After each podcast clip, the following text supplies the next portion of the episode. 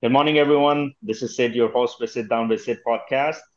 Today, I have two good friends of uh, mine, Dave and Steve, and we would be talking about uh, various things that are happening in, in the United States, uh, such as the presidential campaign from Biden, other candidates. Uh, we'll talk about uh, what's going on in New York City. We'll talk about the homelessness and rising crime in major cities US views on immigration, climate crisis, human rights, um, education reform, social inequality, and much more. So, uh, that being said, uh, Dave and Steve, thank you guys for joining me on this. You're welcome. Thank you for having me. Great. So, so why don't we why don't we get straight into the topic of uh, the presidential campaign you know? So let's let's talk about uh, did you guys happen to see the debate or the uh, tucker carlson uh, uh video with uh, donald trump that he did? I did not. Uh, i watched the debate. I didn't see the tucker carlson interview as of yet. Great so, so just for our audience, I just wanted to let them know the candidates that are running for uh, the presidential campaign for 224. On the Democrat side, we have uh, Joe Biden, who is the current president. We have Robert F. Kennedy Jr., who was the son of former U.S. Attorney General and Senator Robert Kennedy, and the nephew of President John F. Kennedy. And then, last but not the least, from Democrat side, we have Marianne Williamson, she actually ran as a Democratic candidate uh, for president in U.S. in 2020. Um, finally, she kind of backed down and endorsed Bernie Sanders. You know, for the Republicans, we have the famous Donald Trump. You know, uh, Ron DeSantis, governor of Florida, Mike Pence, the former VP, uh, Vivek Ramaswamy, who is an entrepreneur, um, governor, former governor of uh, New Jersey, Chris Christie, then we have Asa Hutchinson um, and uh, Tim Scott. You know, so uh, what do you guys think about? Uh, give me your views on. Give our audience the views on what do you think. Who do you think would win the 2024? I mean, it's day and night clear that Republican side Trump is winning by majority. You know, 62% of the primary votes, uh, followed by DeSantis on 16%. And uh, uh, as much as Robert F. Kennedy Jr. is uh, has a very charismatic personality, I don't think he can match with uh, Joe Biden's uh, favor, you know, in the Democrat Party. So, so uh, Dave, let's start with you, and then we'll go around the table with uh, Steve, and then I'll give my views on it. Well, obviously, the two candidates are Trump and Biden. Um, at this point, we really don't need to see them debate anything uh, because they've both been president and we see what they're doing. Uh, right now, with everything that's going on, I see Trump as the the next presidency, just because the major problems that we're having today is with the economy, the the the crime, um, immigration that's happening at the borders, and this all started at the beginning of the Biden administration. So you have Trump winning. What about you, Steve? Uh, give us your insights. I have to agree with Dave on this one. Um, I think Trump's the landslide in. Um, personally, I'm not the biggest Trump fan, but at the end of the day, our economy was booming when he was president, and he made a lot of growth for America and Americans. Um, not 100% behind him on border control. I mean, we do need to work on border control, but I don't think he really got it right. I think he was a little too hard on it. And I don't think that was a major focus because now we're in an economic decline with inflation out of control with Biden. And I don't see Biden even being electable. He's senile, in my opinion. He shouldn't even be a president. So, Steve, it's it's funny that you you said that you are not a fan of Trump, but you are a fan of his policies, and and that's one of the hottest topics online. Is people love his policies. A lot of people don't like his personality. from your viewpoint, uh, so I'm also going to go in some of the policies and then we can break that down to see where we stand. So I'm going to start with you, Steve. Why do you think, like, what is it that you don't like about him? And, and then I also will touch on the border situation when we go into the policy. So give me your take, like, uh, what is it that you don't like about him as a person? The the one biggest thing, he's a trust fund baby. He's multiple bankruptcies. he's a strong business. I mean, I guess he's a strong businessman. That's what everyone says, but it's yet to be seen because a strong businessman isn't going to go bankrupt multiple times. Um, he always seems to land on his feet, though. He's like a cat. But my biggest issue with Trump is he incited racism, not saying he's racist, but he divided us. And all of a sudden, they're Confederate flags and Nazi flags marching down our streets. Last I checked, the last standing version of those flags was the white flag when they conceded both those wars. So nothing was done about that. Fine. And this is America, freedom of speech. You have the right to do whatever you have the right to say whatever you want. And I agree with that. But at the same time, it really divided us. Then one of his final acts, taking down Roe v. Wade, where he appointed the last chief justice, the sixth chief justice that was Republican, that kind of gave them a standing and allowed the Catholic Church into government, which I don't agree with at all. This country was founded upon separation of church and state. So, Dave, Dave, what about yourself? I know, uh, you know, Steve just touched on this. Uh, he said that he made this country more racist. Do you agree, Dave? Um, I don't believe so. Um, what I remember from the time of Trump, um, during the Fourth of July, I saw a more American, more patriotic people out, flags waving. Now we don't see that. I think now people are just separating more than actually coming together. Um, I mean, there's a problem with the immigration. Too many people are coming in. Um, they're coming to this country for a better life. But if they're coming for this better life, they have to leave their past behind and can't influence this country with all their bad things that just creates this downside to this country. They're coming here for a reason. They're coming here for freedom. They're coming here for the opportunity to make money and grow, not just come here and get money from the government and do nothing.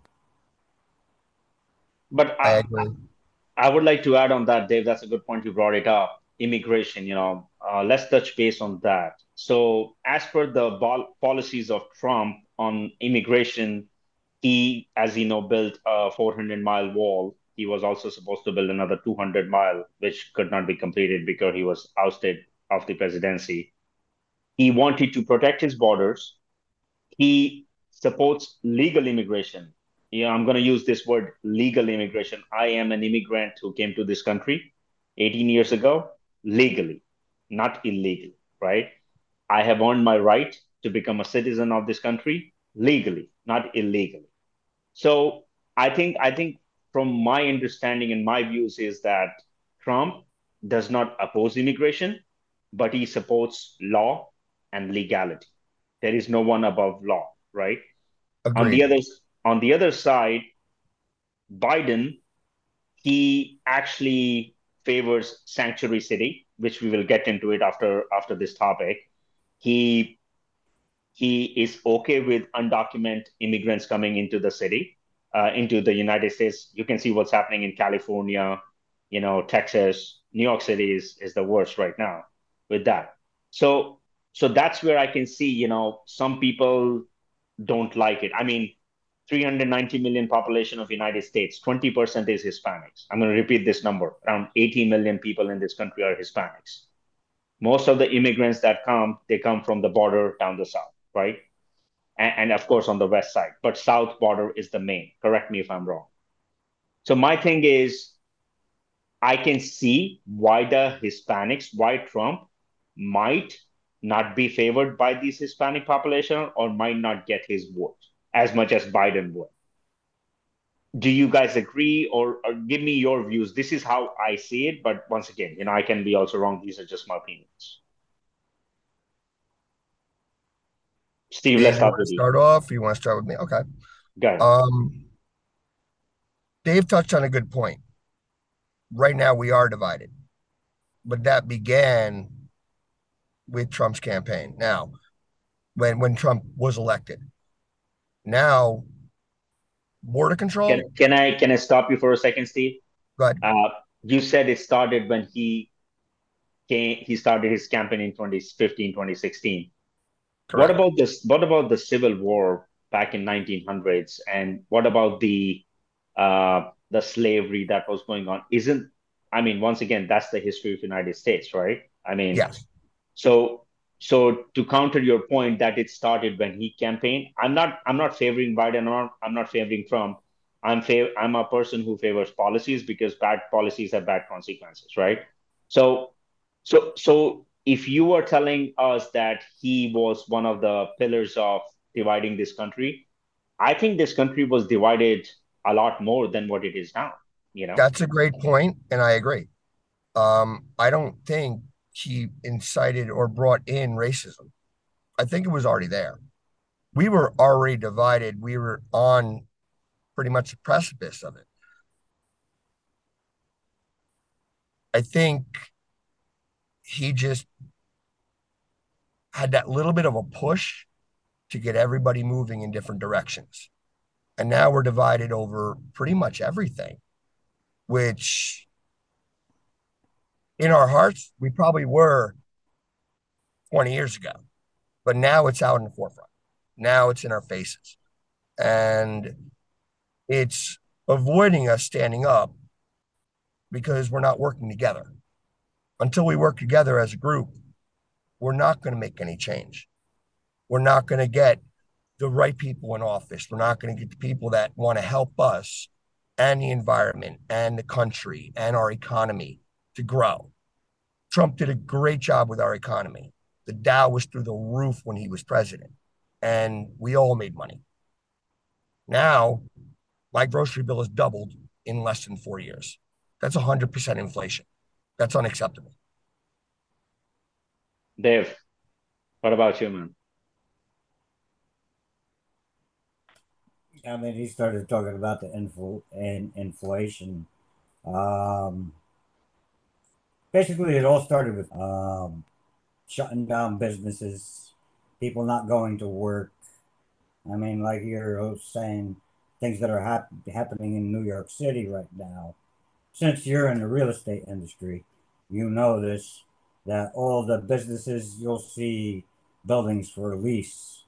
Um, it's all businesses that are closing down um, because people aren't going there to work, and the small businesses are closing down because those people were giving them the work. They were supplying them money by going and um, at these local places, these local businesses.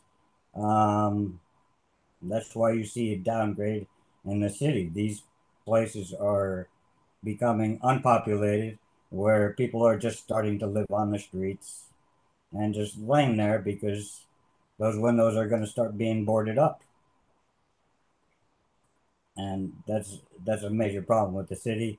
Plus, they need more policing now to clean up those areas, drugs and everything else. Okay, and then and then what do you guys think about? So that was our view on immigration. I want to talk about two or three more major policies that plays a major role in in this country. Can I Number can one, I chime can I chime please. in real quick? Go for it, Steve. Um, also when COVID hit and everything happened, I mean, I don't know if we want to hit this topic completely because we would. It would be great if we can actually give a few minutes to the topic of COVID nineteen as well, because you know what happened. You know why we why the inflation is over over the roof. You know why why now they are uh, mandating, especially in Los Angeles. I read day before yesterday, uh, mask mandate again.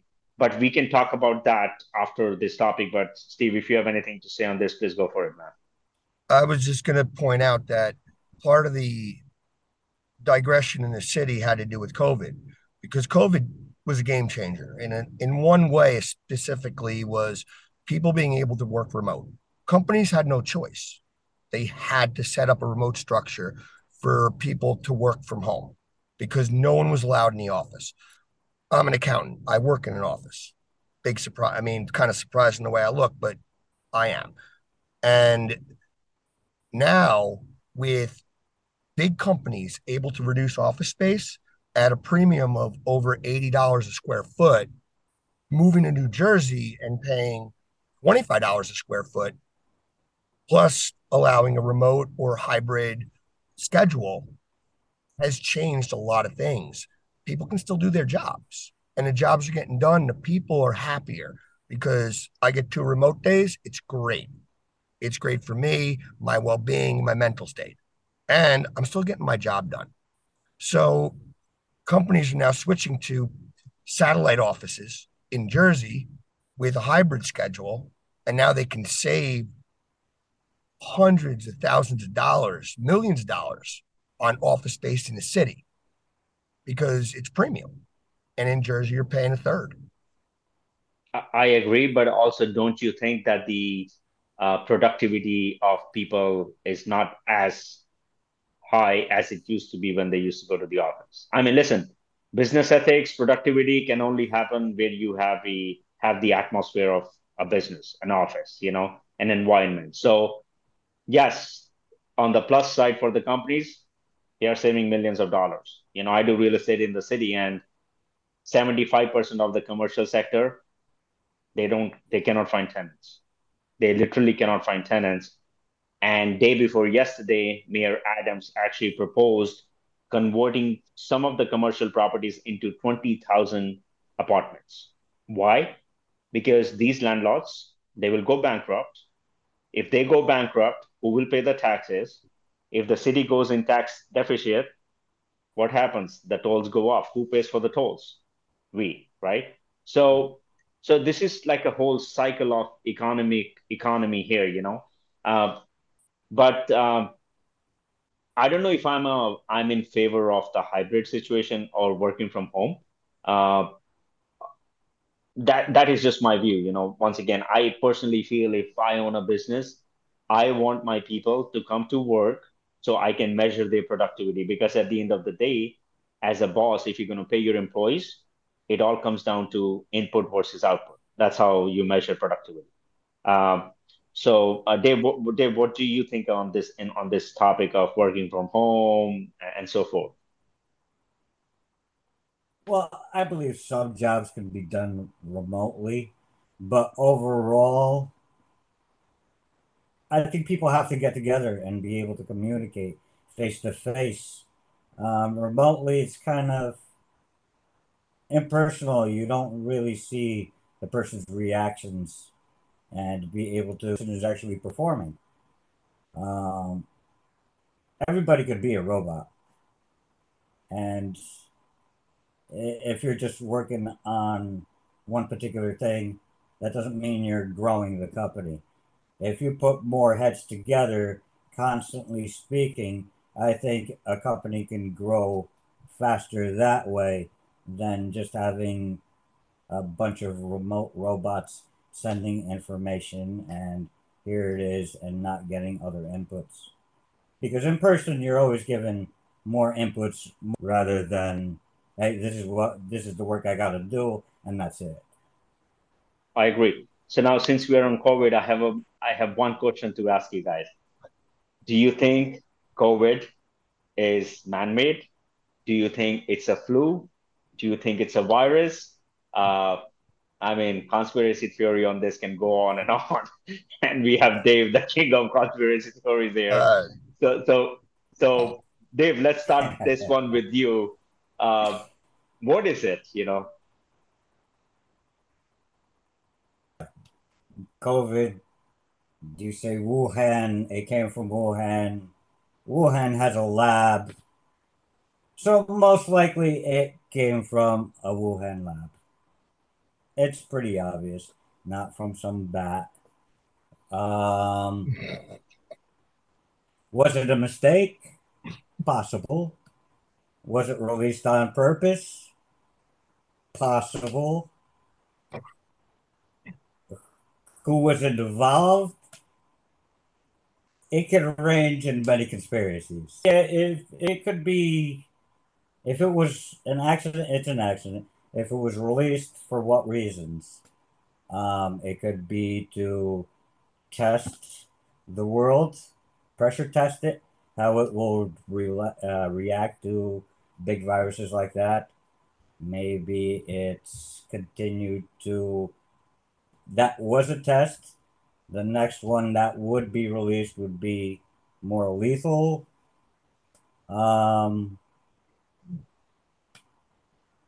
many other conspiracies that was the U.S. government involved in the release, this and that, but that that's in huge other broad spectrums. That could be possible. Who knows? What about you, Steve? Let me put my tinfoil hat on. Um, yes, I do believe it was man-made. Yes, I do believe it was released as a test uh, to see how we respond to things as a group, as a whole.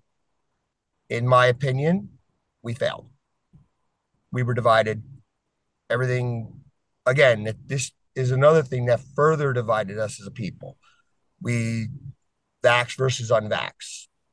I personally am unvaxxed.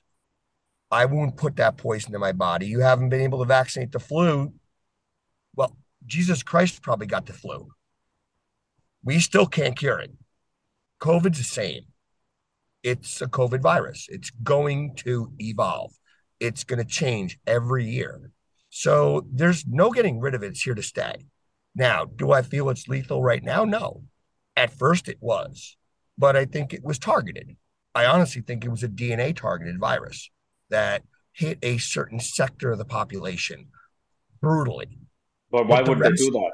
Why would they do, especially seniors over 65 and people who have uh, chronic illnesses? So my question to you is, why? Why? A, potential population control. We have medical advancements that allow humans to live. Steve, we are talking longer. about just not United States. We're talking about the whole globe. We the are. whole globe was brought down to its knees. Every country in this Correct. world was brought down to its knees. So my thing is, I mean, once again, this you know this can be a conspiracy here as well. But why do you think? Why did they target this specific demographic of the population? I don't think it was specific. Well, I could, to be honest. Go on, Dave. I could chime in on that a little bit. Well, so basically, this targeted the elderly, disabled, people who are sick, and who pays for those people? Social Security, the government, Medicare. Now, if you eliminate those people, how much money does the government now save? So, so you are saying that somehow U.S. colluded uh, colluded with China on this? No. Well, Dave, go on on that one. I don't think so. Because because I understand. I don't. Well, I, I I'm always saying that everything is a possibility. Right. Did they collude? Did they not? That's that's horrible. That's sick. You know, but it's it's possible if if one person thinks it. If I think of this conspiracy theory, why can't somebody else higher up actually think about it and put it in motion? Agreed. And in addition to that, insider trading, one of the biggest kickbacks Trump got back got on COVID was the delay. Why didn't he act quick enough? Well, it gave everybody in the government time to move their money around. Again, who's running this? Pfizer. I don't. I don't trust Pfizer at all. in my opinion, I compare them to Umbrella Corporation, which is, well, a whole nother story. Well, in my in my opinion, so once again, these are just my views, and uh, you know, I'm not being biased to anyone, but from what I think is, if you look at when Trump was president, the sanctions that U.S. had on China, on the tariffs, the, the tariffs I mean they had. Uh, look at how strict they were with Iran and other Muslim countries. Once again, I'm not attacking anyone. I'm not being biased. You know, uh, this is just my views. I personally feel the main purpose of China to release this virus, if this was man-made, was to get it into the White House. Because I think and I feel deep in my heart that if COVID would have not happened, Trump would have won the election again. There is no doubt in my mind. Once again, this is my view and this is how I see it. And the thing is, if a country can somehow penetrate the most secured building in the whole world with the virus and the most secured person in this world, which is the president of the United States, they can do anything, right? And that's what happened. I think I think the COVID was his downfall. He did what he could as a president. Two trillion dollar money. U.S. printed two trillion dollars, two trillion that year. Gave stimulus, gave money to people so they can become lazy and not work, stay at home. Uh, and guess what? You know, at that time it was fun for people to stay home and get paid. Uh, you know, but people who made money, they didn't get paid. You know, I didn't get any stimulus. I still remember, and and to till till this day it is. And so, I mean, if you make money, you are going to get screwed. Like that's my question, you know. So, um, I mean, this is just my view. I think I think it was pretty much because what happens when from uh, when Biden came in power? What's the first thing he did? He lifted restrictions with China. He opened the travel ban from China. That was the first thing he did as president. You know, what did he do? Iran. You know, he tried to lift off the restrictions. The Iran. You know, and uh, as a result of which, I mean, you can see what's going on in, in Israel. You know, Netanyahu thinks that Iran is the biggest threat to the democracy of Israel and wants to stop them from the nuclear power, uh, the nuclear power that possess Iran possesses. So everything has pros and cons. So just not to go off the topic, I, I personally feel this was a move, a man-made, uh, legitimate move made by China to, you know, just uh, oust uh, Trump from the presidency. And and I mean, listen, uh, what's his name? Anthony Fauci. His his organization actually, uh, I think last year or in 2021, uh, during the Congress hearing, they actually admitted that they did fund the virus that was created in Wuhan lab. So you know, uh, that makes a lot of sense. So so going back to the thing now, just to get off this topic, I want to ask you do you think President John F. Kennedy was assassinated by the CIA? Or was it Oswald? Dave, let's start with you. Um, I don't know. They say it's Russian spies. Um, that he accidentally got shot in the back by a Secret Service agent there, there, there's so many things. Um, what were the reasons for that? I don't know. Um, I didn't do that much research on it. I wanted to talk to other people about that. You know, people in that generation, not what people think now, um, because I think that'll get more like talk to people, older people about that rather than people who weren't around during that time that have their own conspiracies about it. Steve. It's a very controversial topic. And I don't believe we have the full story on it. Something did happen. And it was by design, in my opinion. I'm not, again, I can't be 100%, but just the way the shots hit him didn't line up. I think Oswald was a scapegoat, but again, I'm not 100% sure.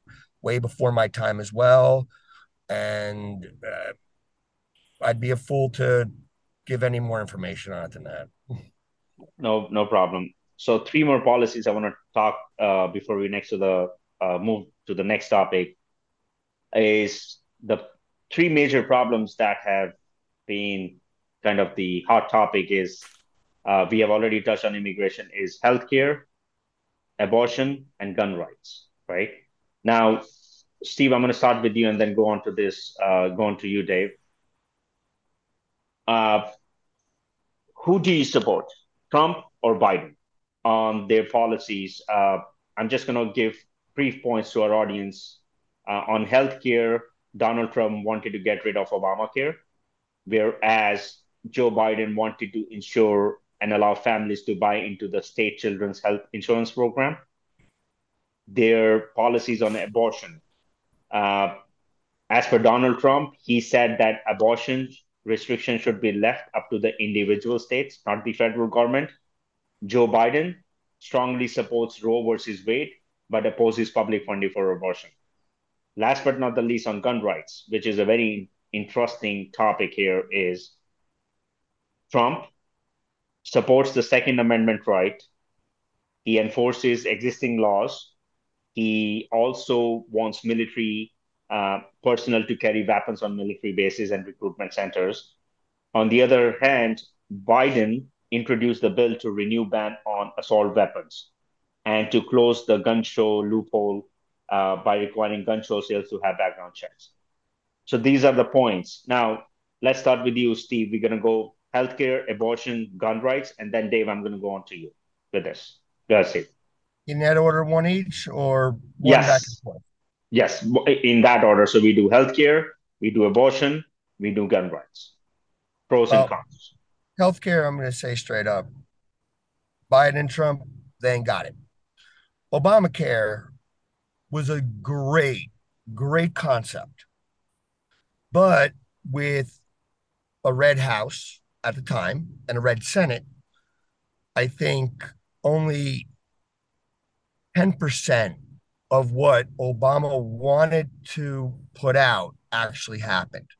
And the reason why I love Obamacare, I like the I like the concept of Obamacare. What happened, what we actually got was garbage, in my opinion.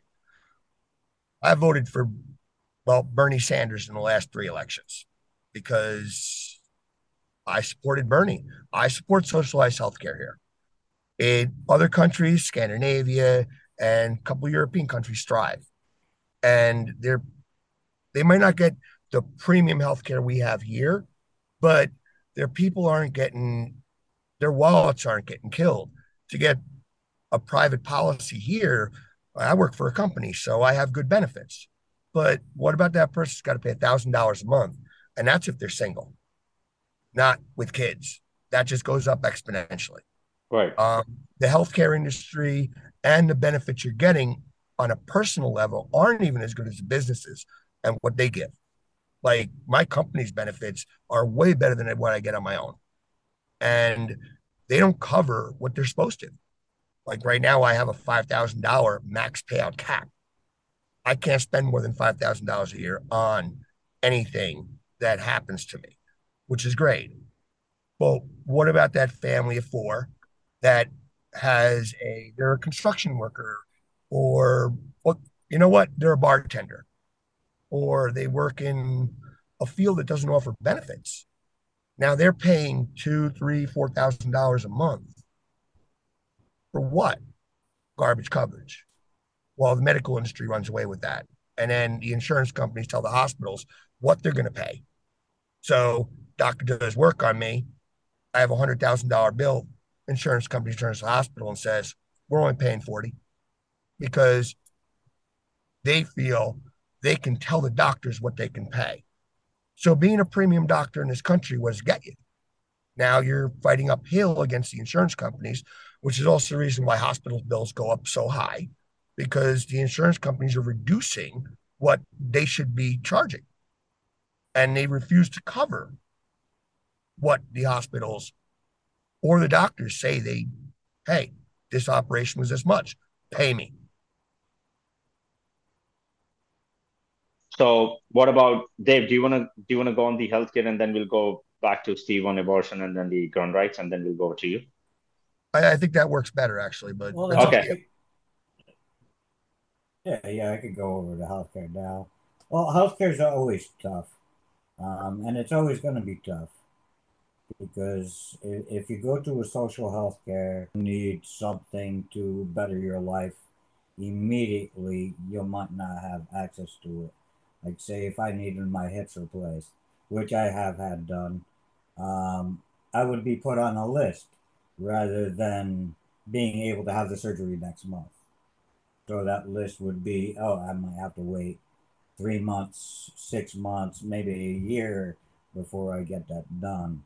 So there, there is a problem with trying to make like a, a social type of um, medical system with that. Can we combine the both? Can we have a social type with a private? Yeah, I believe that could happen. Um, a lot of problems is the cost of medications and how people can get access to this. Um, I've been through a lot of medications and I had to fight with my insurance companies to get things covered. And I mean, it's a battle, it takes a toll on you. So, easier. Um, it has to be between the doctor and the patient rather than the insurance company saying you got to go through this process to get this, to get to the next drug, to get to the next drug. What if we could eliminate all those other ones and go to the one who the doctor would actually think worked for you rather than, you know, just having to actually go through the process and in the long run there because that person's going more to the doctor and things like that i think the healthcare system should be more toward a preventative healthcare Mm-hmm. as in informing how people had should get healthy rather than just going in for when they have an ailment um, when they need medication when they get sick a doctor should tell them, hey, this is how not to get sick. But there's no money in that, unfortunately.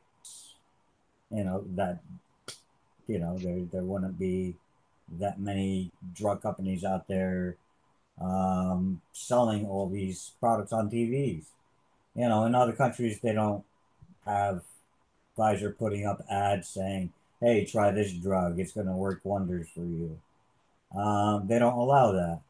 But here, they allow all these drug companies to advertise, and people say, hey, let me try that. Oh, I'll lose weight from using Ozempic. I know it wasn't designed for that. It was for hey, weight loss, so let me get onto that bandwagon. And is it right for the people to do that? It's their choice, yeah, to do that. But what are the long term side effects that are going to happen from doing things like that? You know, it's, it's got to be between the doctor and the patient. And it should be more towards preventative rather than pushing all these drugs. And that's what makes all this healthcare so expensive. Well, that's that's a great point you brought it up here because uh, only United States and Ireland are the two countries that actually allow pharma advertising. No other country in this world is allowed. Number two, I know Steve brought this up about Pfizer not being a fan of it.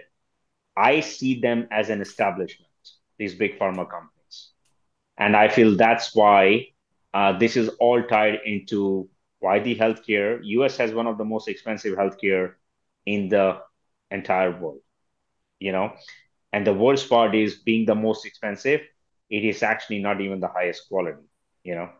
And these are, I'm talking about, these are the supporting facts. There are citations online if you want to look them up, uh, based on studies done by various companies, you know. And uh, uh, I pay private insurance, you know, my premium is over the roof. I've been paying that from last nine years, you know, because I work for myself and, uh, you know, it is what it is. Healthcare is very important and it's very important to have insurance.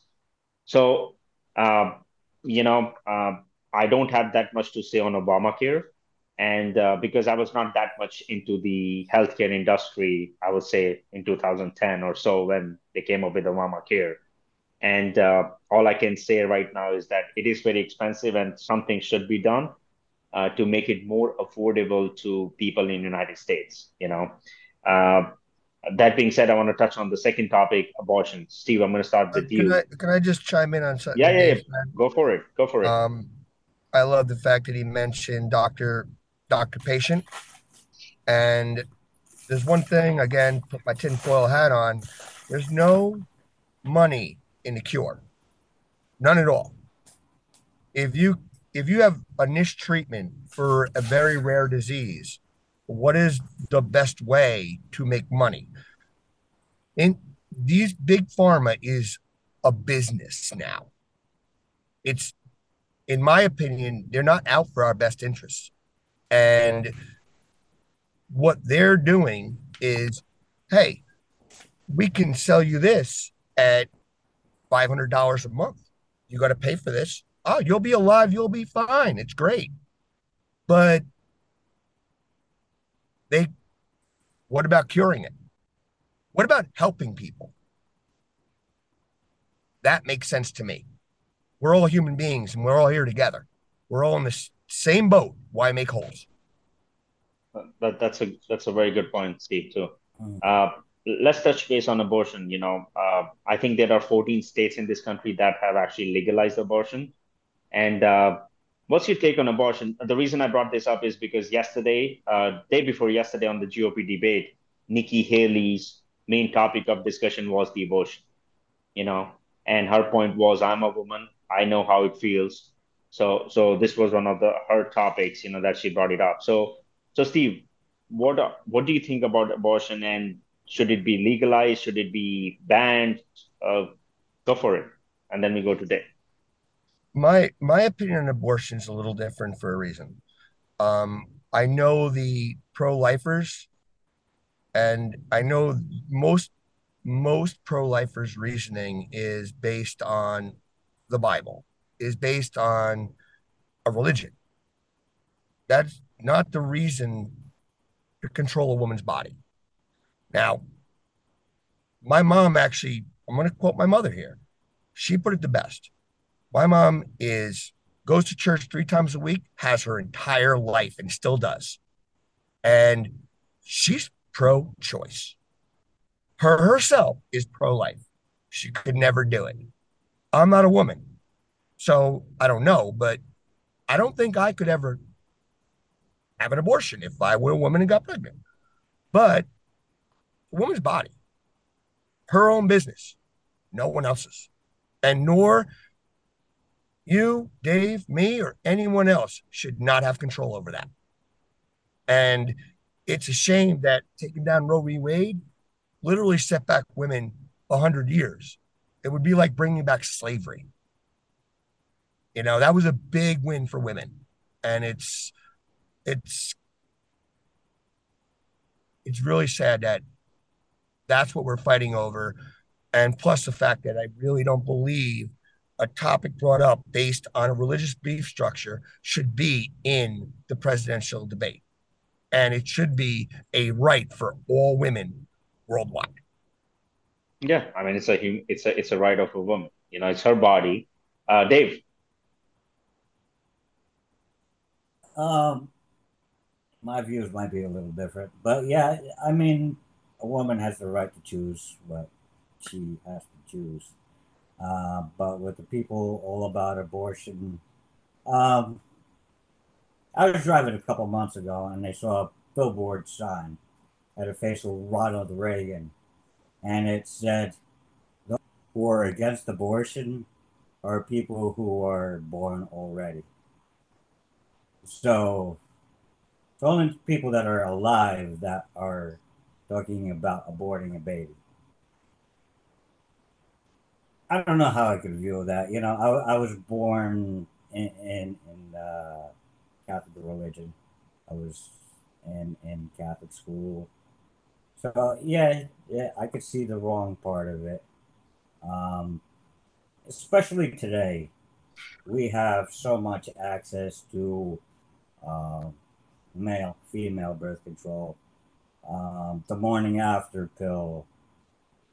It, I think it's more of a debate on, yeah, there will be a, there's always going to be abortion. I think there's, they're talking about term limits. Um, I think it should be state to state. It shouldn't be federal in either way. Um, every state has its own values. You're going to get different people in different areas. Um, if your state, let them decide rather than, you know, more, say, liberal state that say it's okay. Um, I don't think people wait to the last second to have an abortion. I mean, who would? There might be some people out there that do. Um, I think it would be more of medical concerns to the mother and things like that. Um, but people shouldn't wait. I mean, with all the access that we have to birth control, the morning after pill, why wait till have that abortion? If you made a mistake, you made a mistake. You know, take care of it right away rather than wait on it. And if you wait on having an abortion, I would imagine the longer you wait, the more complications it would be for the mother as well.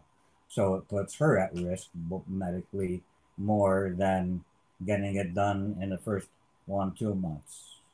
That's very like well that. put together. That's, that's so very well said. That, that's my view on that. I, I'd like to add to that, Dave, and I 100% agree with you. I don't believe third party, third trimester abortions should be legal. If a baby can be removed from the womb and can breathe, it should not be destroyed. It, again, be cognizant of what you're doing. Hey, you made a mistake. Get on top of it. Do what you got to do in the first trimester. The options are there. They should be there. I don't agree with third third part third again third trimester abortions. I don't agree with because that's a living person. At the same time, our health, our foster care system is, I mean, there are people that just make money off taking these kids in and they don't treat them right.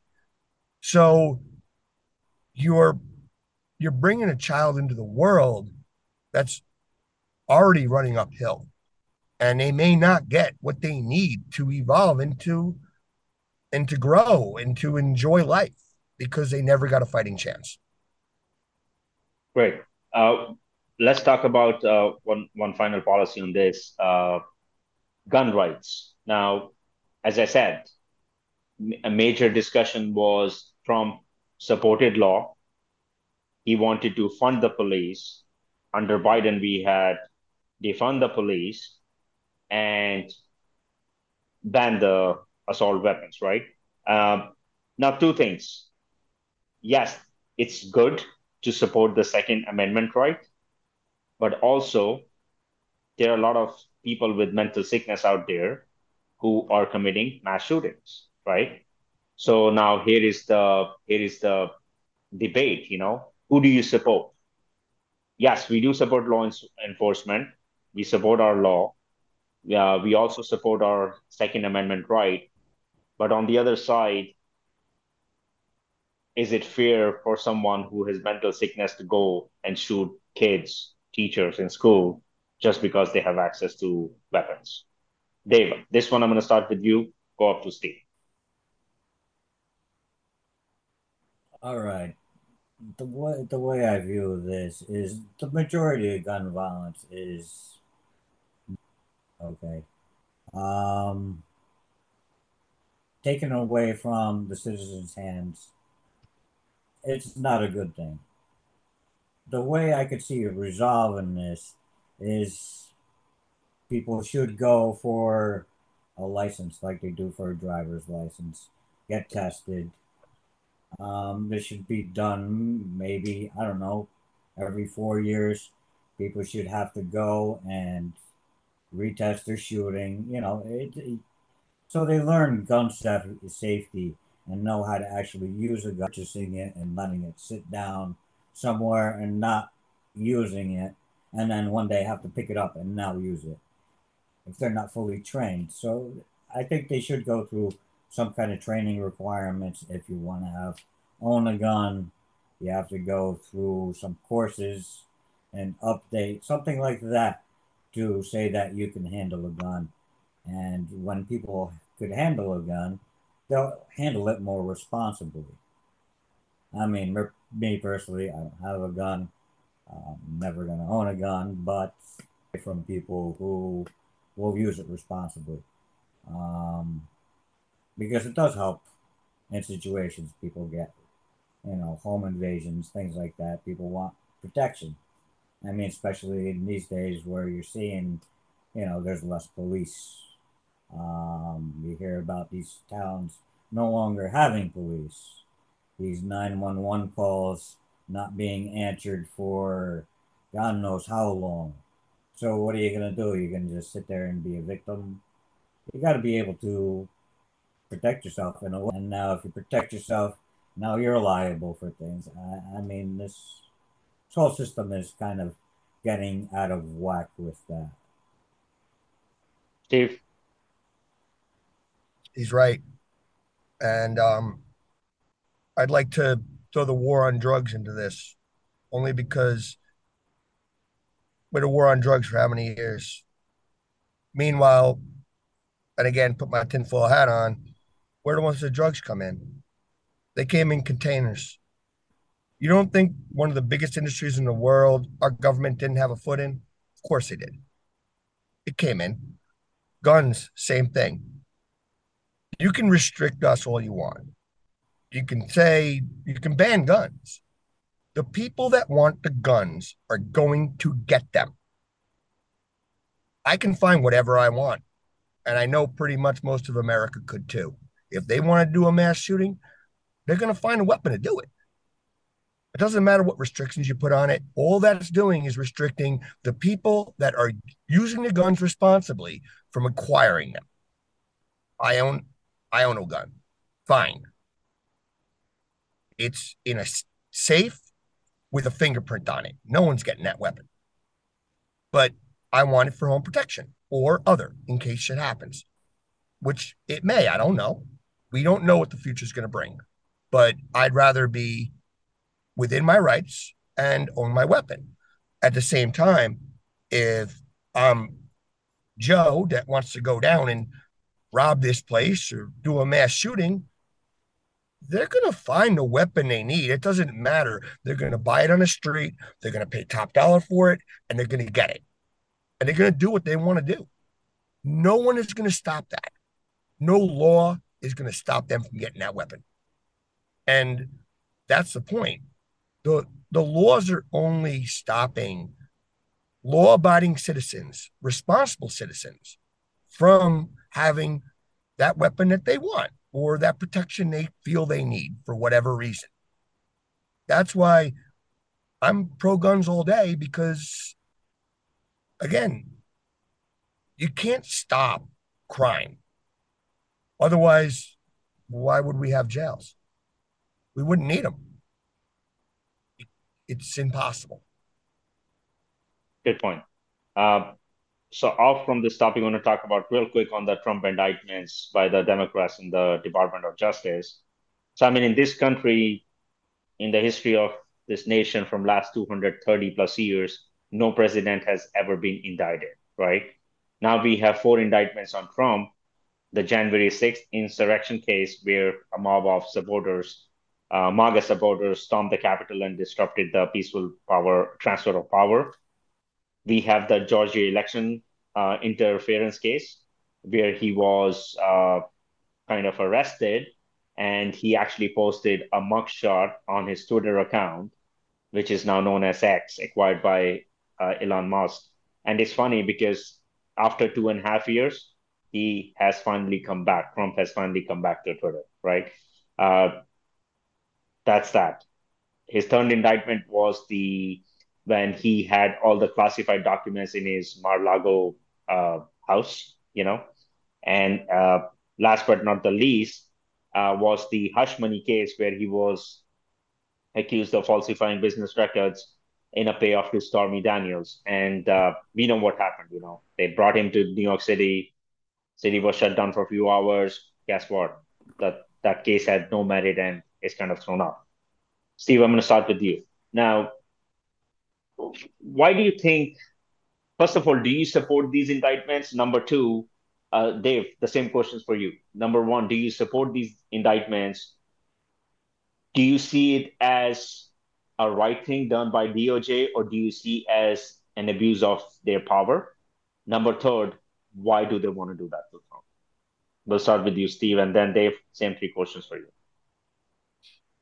Um, with all the indictments happening and everything coming up constantly, I I do believe the DOJ has merit. How much I don't know. Also, you're dealing with people uh, that are I don't want to say above the law, but they have a lot of money and a lot of power, and they can afford the best attorneys and so on and so forth. So they're going to skate through. I mean, should Trump be in jail? I, I don't know, to be honest. What did he really do? I don't know. And we're, I honestly don't think we're ever going to know because everything gets covered up. I mean, we can bring the Clintons into this too you know, at least Hillary, you know, she she did some shady stuff. It, it's well, the Democrat Party is untouchable. You know, starting with Clinton's, and then you go on to what's happening with uh, Joe Biden's son. What's his name? Uh, uh, you know, whatever. Hunter. Hunter Biden. Yeah. And uh, mm-hmm. I mean, as a party, Democratic Party is way stronger than Republican Party it's a team and they hold the power. So uh, back to you, Steve. I know you brought the Clinton. I'm not, I'm not. I'm not sure that Democrats hold any power right now. And again, I'm. I want to just put this out there. I'm purple. I'm dead center. I have blue views and red views. Pro guns, pro death penalty, pro choice. You can go. I can go back and forth all day, but I'm I'm pretty much in the middle because both sides don't got it right. And right now, both sides are working against us in many cases together. Again, tinfoil hat. But I I can't I can't really comment strongly on whether anyone should be in prison because in my opinion well no one is above I, law right especially I, in America, you know. So if they so broke the law, they should be in jail. But that's what I'm asking you. Do you think? To, do I you think they think, all broke. I think they you, all broke the law. Yes, great point. But do you think that he is? He is. Uh, what's the word I'm trying to use here for Trump?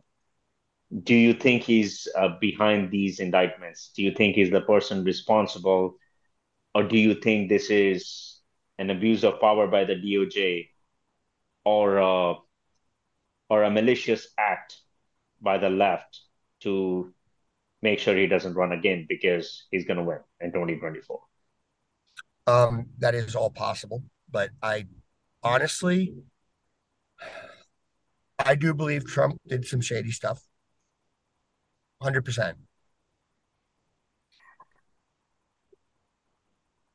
But so have all of them. So, so do you support the DOJ stones, and Democrats? I can't throw I can't throw stones at Trump without throwing stones at Biden, without throwing stones at Bush, without throwing stones at Clinton. Note I didn't mention Obama because I don't think he did. I think Obama, in my opinion, was one of the most honorable men we ever had in that office who got absolutely nothing done. Do you think, think he was better than uh, Bill Clinton? That's my question because Bill Clinton was the most famous president in this country. Really? 1992 to 2000. That's yeah, the rise, that's the rise of United States. I don't think most famous. I mean, I can name. Uh, let's go with. FDR. I mean, I'm talking about it. I'm talking about in terms of the rising power statue, the status. Okay, that, that's a different story. That's different because story. United because it was Soviet Union before that, and I remember around 1993 or 91 when there was the uh, deliberation of uh, Gorbachev in, in, in USSR. Correct. Um, that's when America came to power. You know, because I was I know I was in India at that time, and we would all see USSR as the world power. There was no America. But once the USSR, Soviet Union, was deliberated under the Bill Clinton's presidency, economy boomed. You know, jobs, unemployment better. I mean, the rise of power, just plenty of things we can go on on this. So Agre- agreed, but a lot of that was happening by default. But who got us through the Cold War? That was Reagan. Right. Reagan got us through the Cold War all day. And in my opinion, I think Reagan was a better president than Clinton. I mean, the only big issue that came up with Clinton was him cheating on his wife. And if you come on, it's Hillary. Uh, I don't know why he married in the first place, but Reagan got us through the Cold War. Clinton caused a real estate bust that in many people blamed on Bush.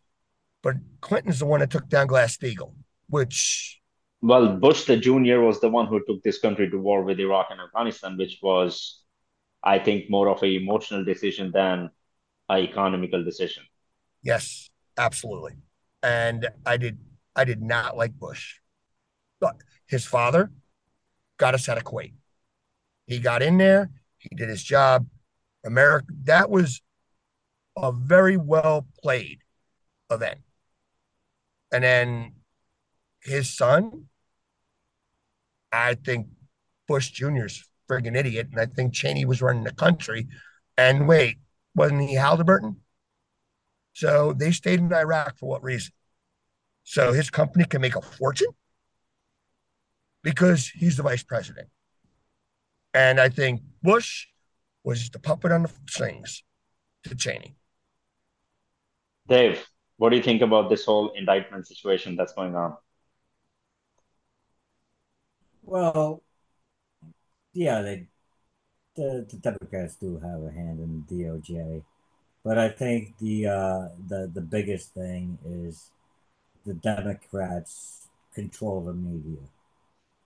Uh, every time something comes up about Biden, his family, or his son, boom, an indictment comes out. Um, comes out when the debates are coming on, when he's supposed to be in specific areas where he's going to be debating. He has to be across the country in another courthouse the day before, things like that. Um, they're trying to suppress speech. Um, it, I mean, it's it, it's tried to put put them at a risk to run away from the country how he's guarded by Secret Service agents 24 hours a day. Is he's gonna jump out of bed, jump on a plane, and fly out of the country to skip the country? Uh, it, it's just weird how they're doing things right now. Um, they got to come out with all the information, not just little tidbits here and there. And you just hear everything disappear oh, he, he wasn't guilty on that. And then it's just quiet. And then you'll hear the next thing about Biden or something. And then boom, you have another indictment. So yeah, they're, they're, this is big media play. Um, you don't have many media channels that are on Republicans. Uh, you got Fox News, You got some other things. Um, if you really don't do your research, you're really not going to find it. Even doing a Google search, you're going to Google something in the Democratic Party, then, you know, a Republican uh, news or even the middle news. You don't see any of that. Um, it's just all to the left.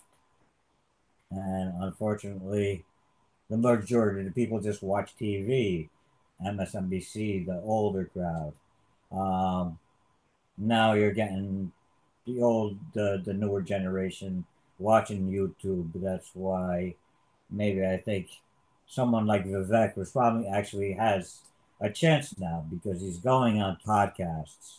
Um, I mean, he was just on Jordan Peterson.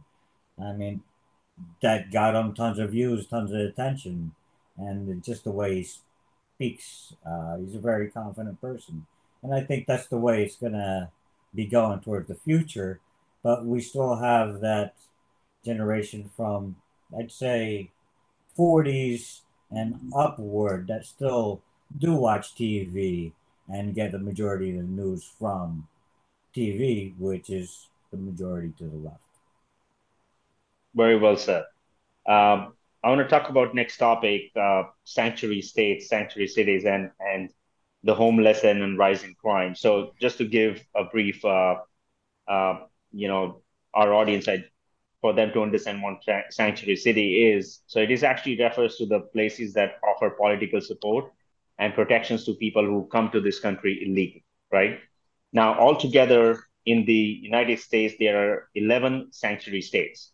California, Colorado, Connecticut, Illinois, Massachusetts, New Jersey, New Mexico, New York, Oregon, Vermont, Washington State, and Washington, D.C.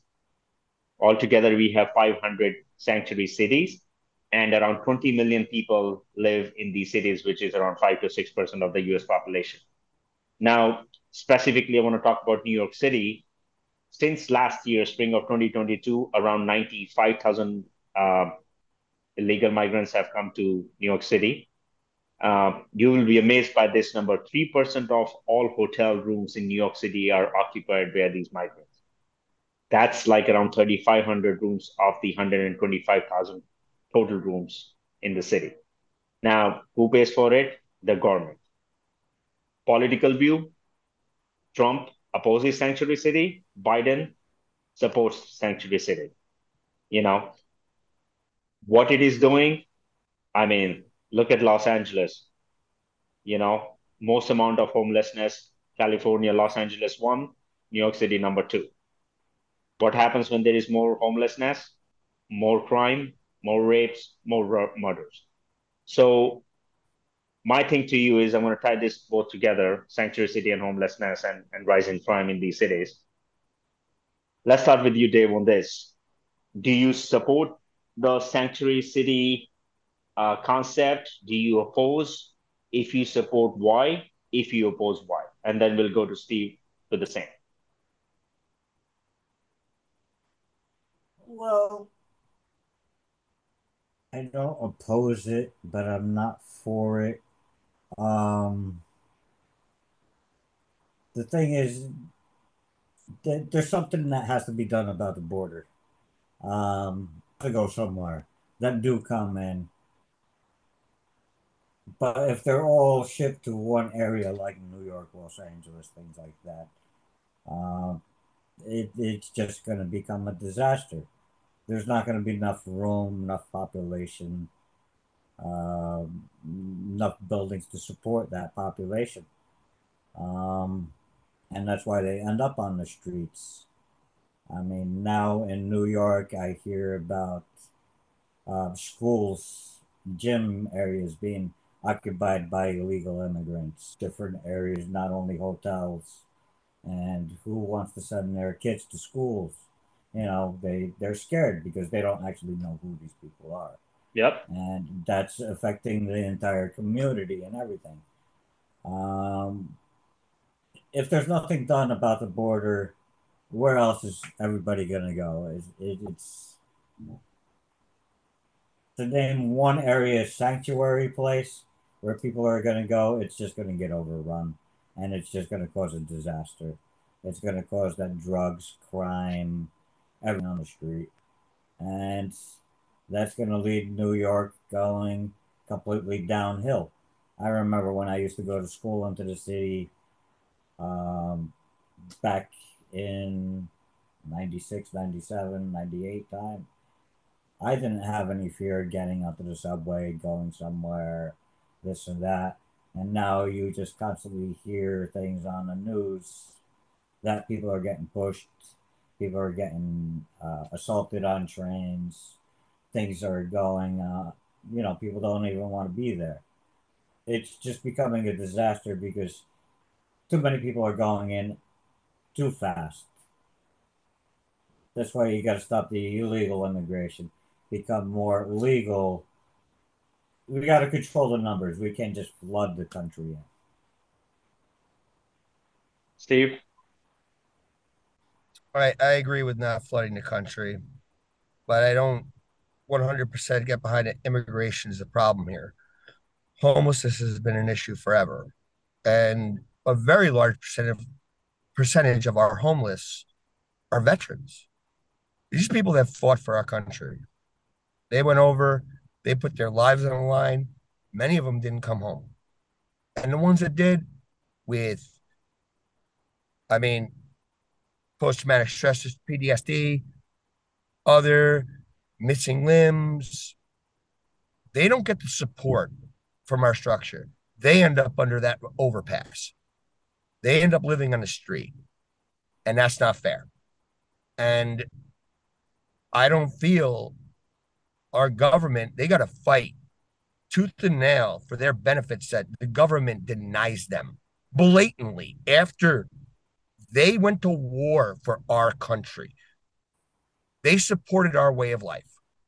And I'm not saying our way of life is right. What I am saying is, hey, they put their life on the line for us, and they should be respected for that. And I don't believe that all homeless are there for no reason. Some of them are. And some of them, yeah, are lazy and they don't want to work and they have opportunities. But some of them have mental disorders. Well, why aren't we helping them? Why aren't we helping them get off the street?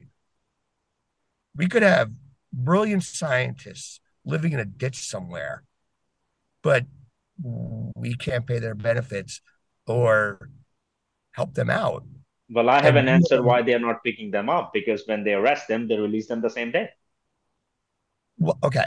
Now, if you're a criminal that's another story. Also, something that I I'm talking about people with men- mental sickness. They, I mean, we see it every day. I see it in the city all the time.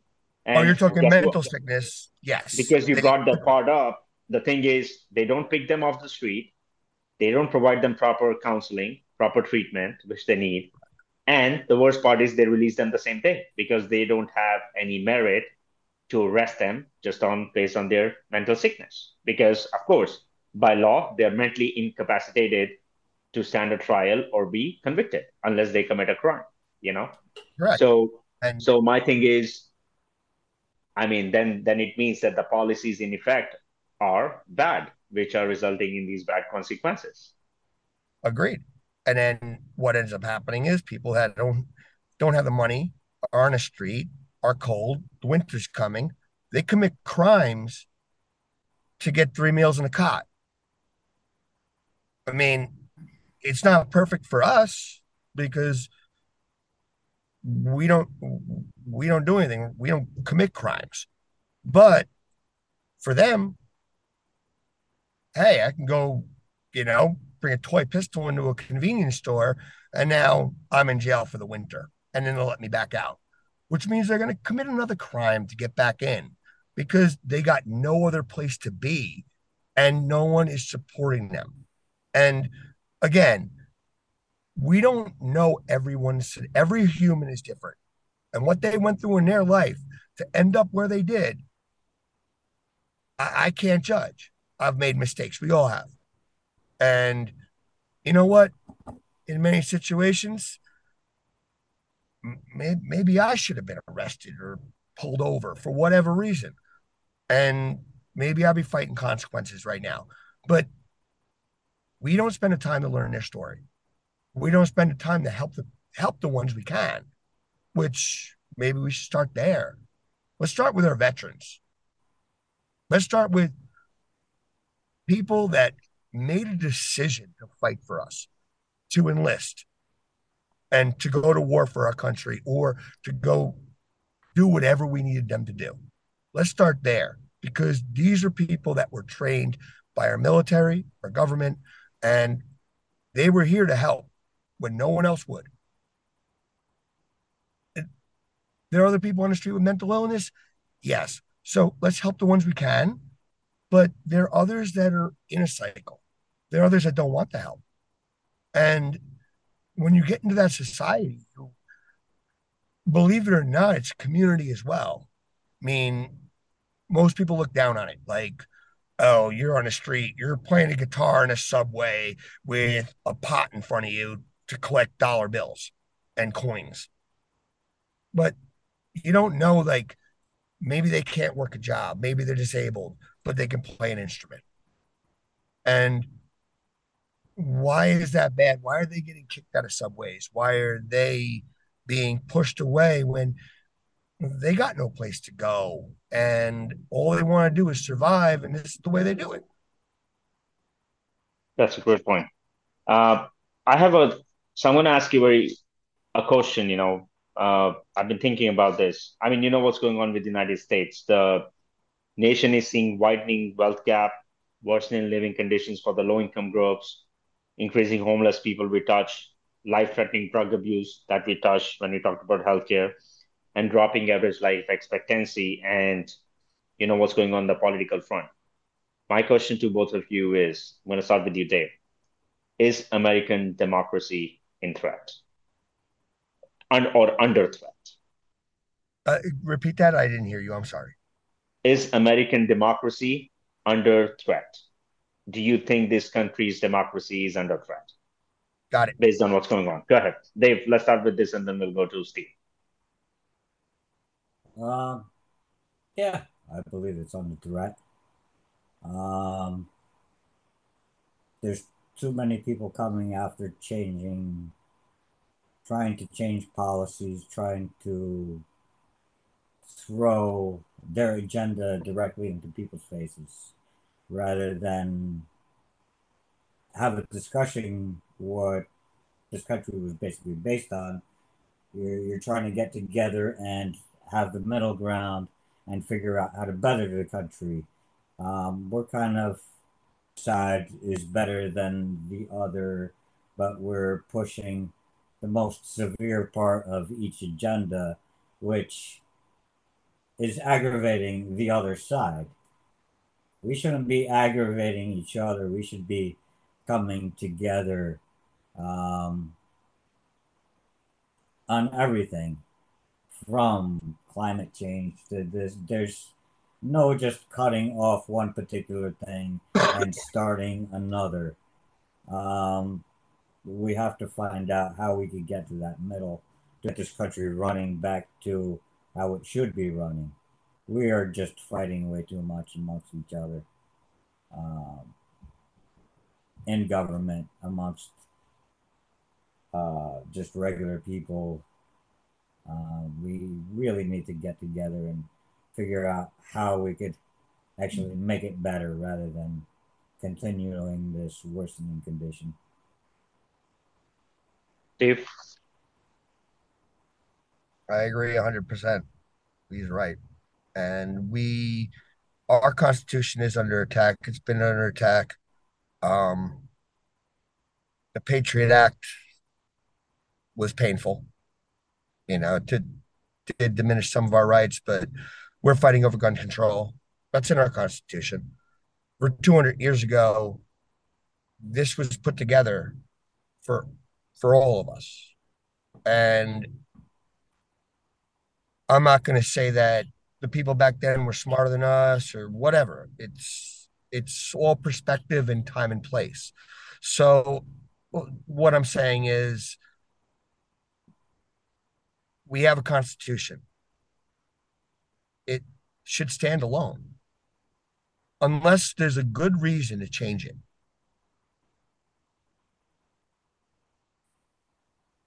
What do you guys think about climate change, the climate crisis that's happening? I mean, you know what's going on.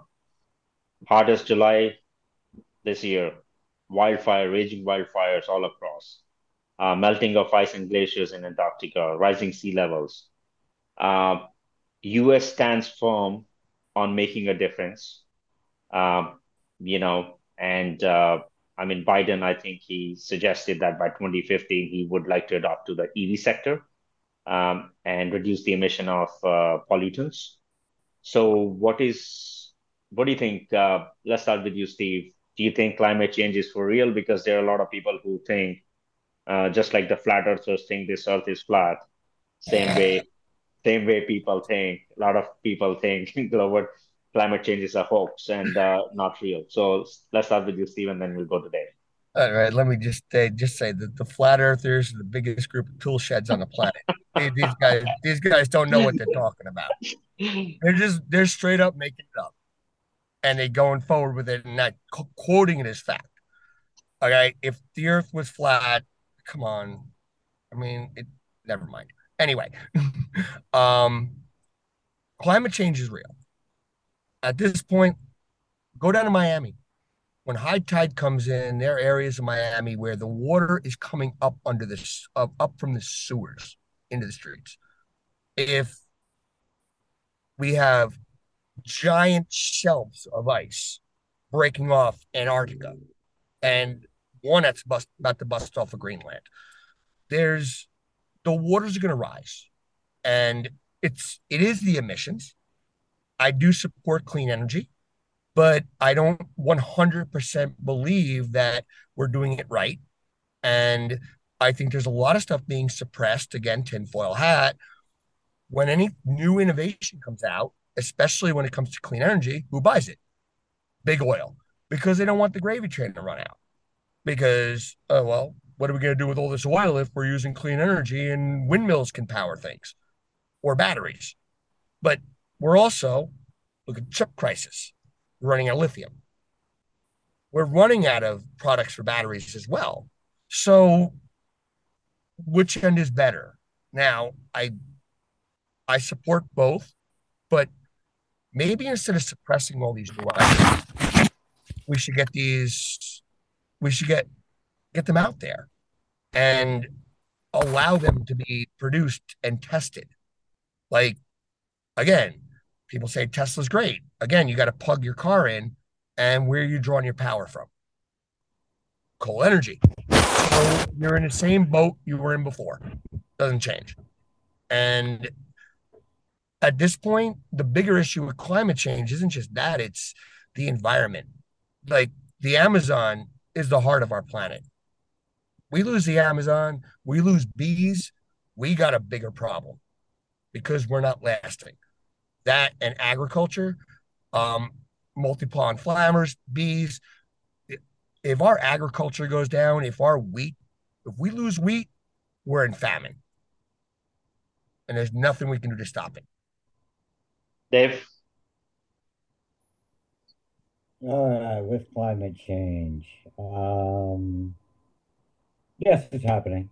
Um, what's actually causing it? Is it an earth cycle? Is it us that's doing it? Uh, we have an involvement into it.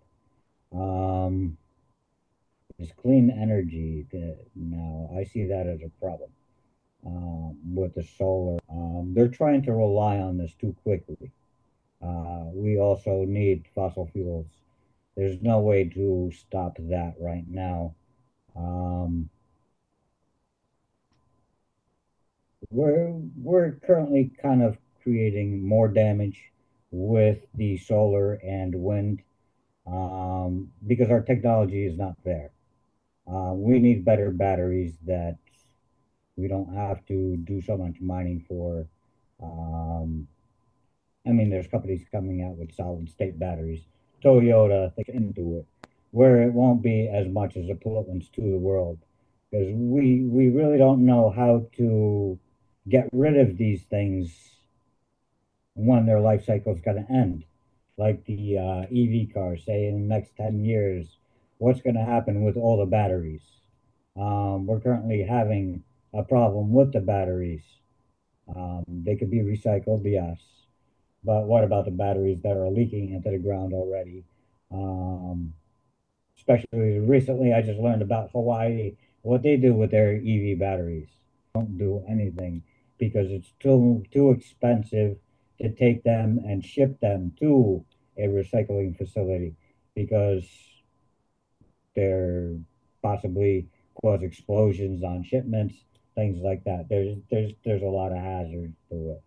Um, with wind power, the windmills, how much waste they gotta keep changing the fins every certain amount of years. Where's that waste go?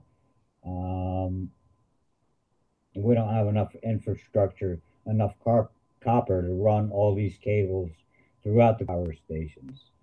And what happens if a different disaster comes? Um, say, it's inevitable, it's going to happen. The volcano is going to explode sometime. To what level is it going to explode? Who knows? Um, how much of the atmosphere is it going to cover? Now we can't use solar anymore because a certain amount of the sun is blocked out, just like happened in the dark ages where, you know, the world went into famine because nothing could grow underneath the sun. So we're always going to have to have fossil fuels and we got to find other forms of energy like China's currently doing. They're, they're building different types of fusion plants, things like that. And I think that that's a problem because they're creating currently more pollution by doing more coal plants and everything like that. But they're also building their power structure even higher, building these bigger plants. And if we just rely on our green energy, and for now they have power superiority over everybody, and now what do we have? So there, there's a lot of things we have to figure out. Yeah, we're causing climate problems, but we have to get there in a particular way. We can't just rely on one particular type of energy, especially when it comes to solar and wind, because it's not always going to be there. Great point. So we got two more topics left to, and we'll wrap this up real quick. You guys tell me, do you want to talk about education and public schools, or do you want to talk about uh, social inequality, the LGBTQ and transgender community? Which one would you like to talk about first? I'm good with either. Dave? I'll let Steve start this one. Which one? Whichever one, it doesn't matter to me. Okay, so let's start with so let's talk about the uh, social inequality, and then we'll finish this off with the education system that's going on. So uh, I want to talk about L- LGBTQ and transgender community.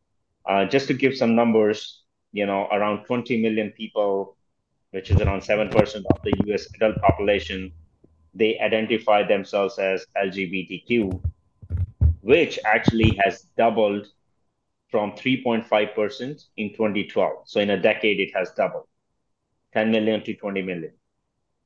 Gen Zs, age group 19 to 26, are most likely to identify themselves as LGBTQ uh, compared to millennials, ages 27 to 42. Now, as per Reuters, the new study estimates there are around 1.6 million adults in US who identify themselves as transgender, right? Um, my question is, you know, I'm going to read these things and then we'll right jump into it. As transgender people have increased, gained acceptance and visibility, conservative lawmakers have zeroed in on restricting their rights, keeping transgender children off girls' sports teams and out of certain bathrooms, and blocking them from receiving gender affirming medical care. In response, a growing number of Democratic controlled states, the blue states, have moved to protect such rights, especially access to gender affirming care. Last but not the least, six states have laws or policies in effect barring minors from receiving puberty blockers or hormone therapy. So, Steve, we'll start with you.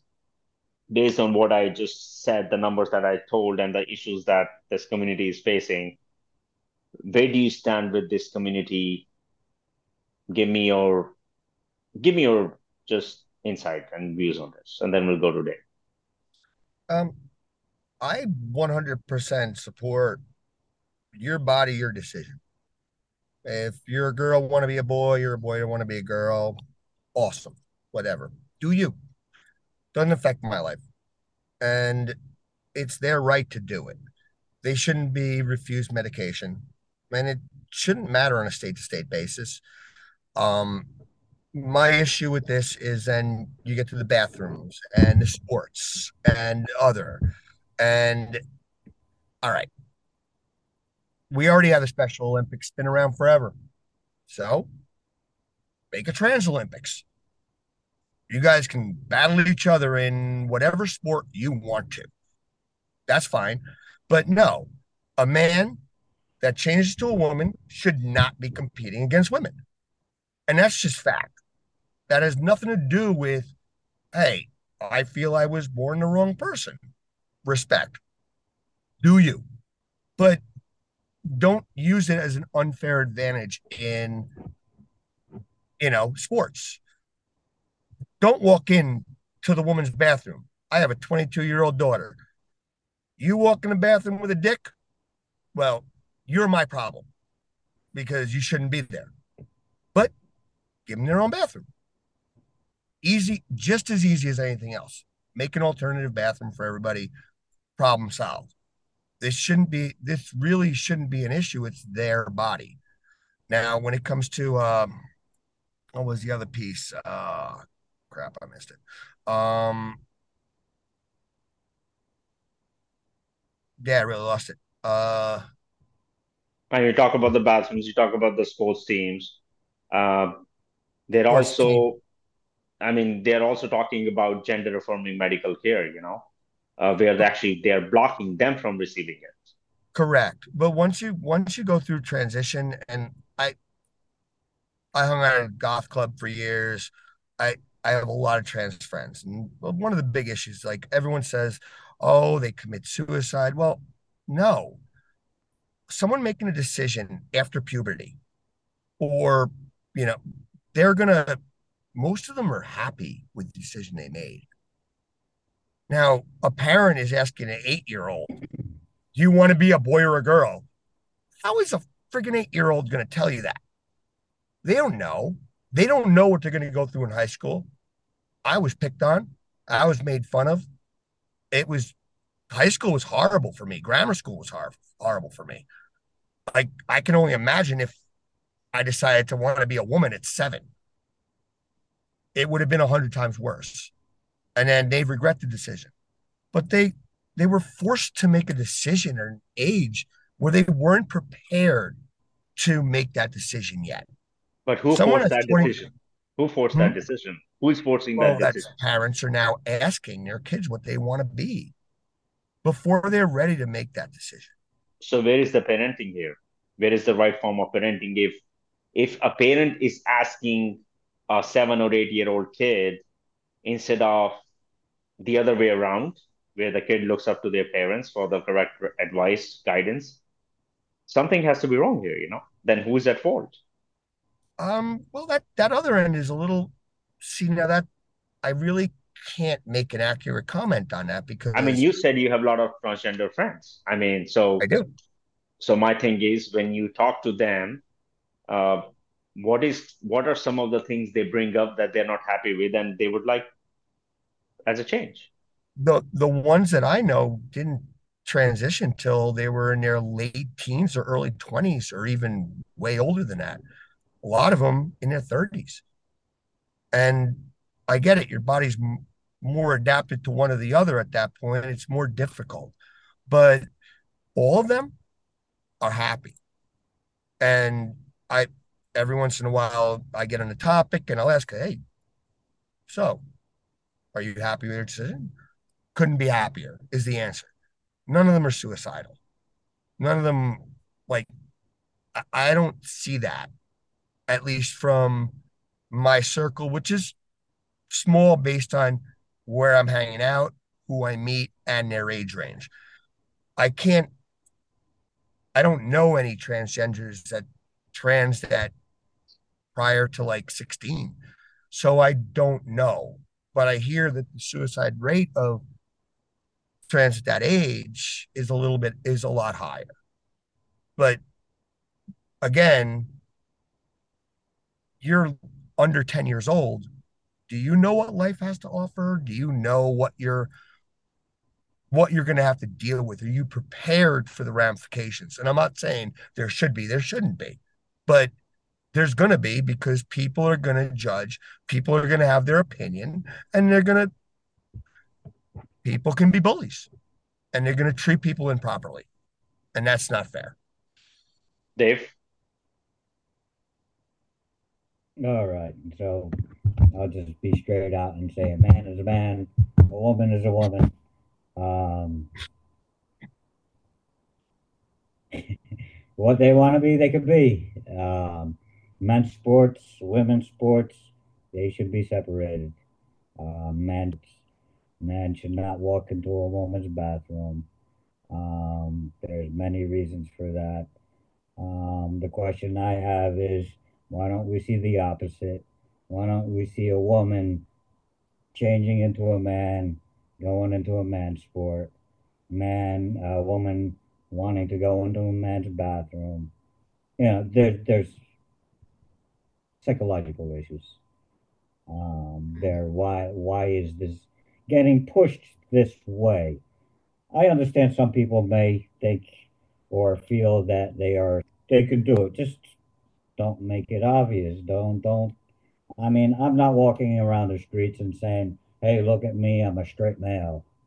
You know, people would look at me like, "Hey, you're strange." So why can't I look at somebody else saying, "Hey, that's that's kind of strange. Why are you bringing it out into the open?" Um, the things with with children and and their medical things. Um, See, when I grew up, I didn't have a cell phone, uh, a computer. I didn't have information that these kids get.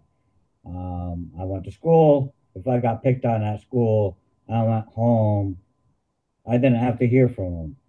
You know, if I had to hear from them, they had to call a telephone, and I don't have to pick that up.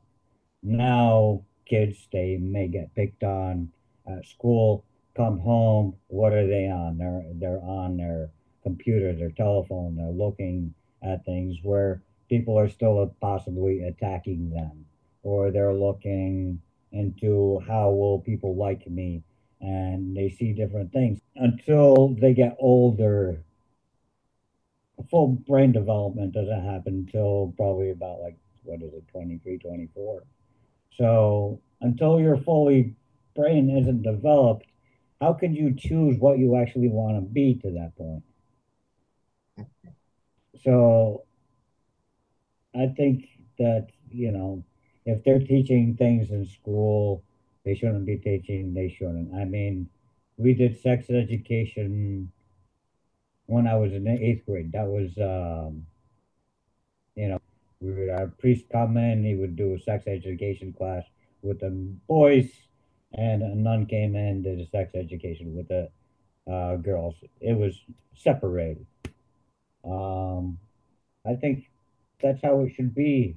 Um, parents should teach their children about that, not the schools.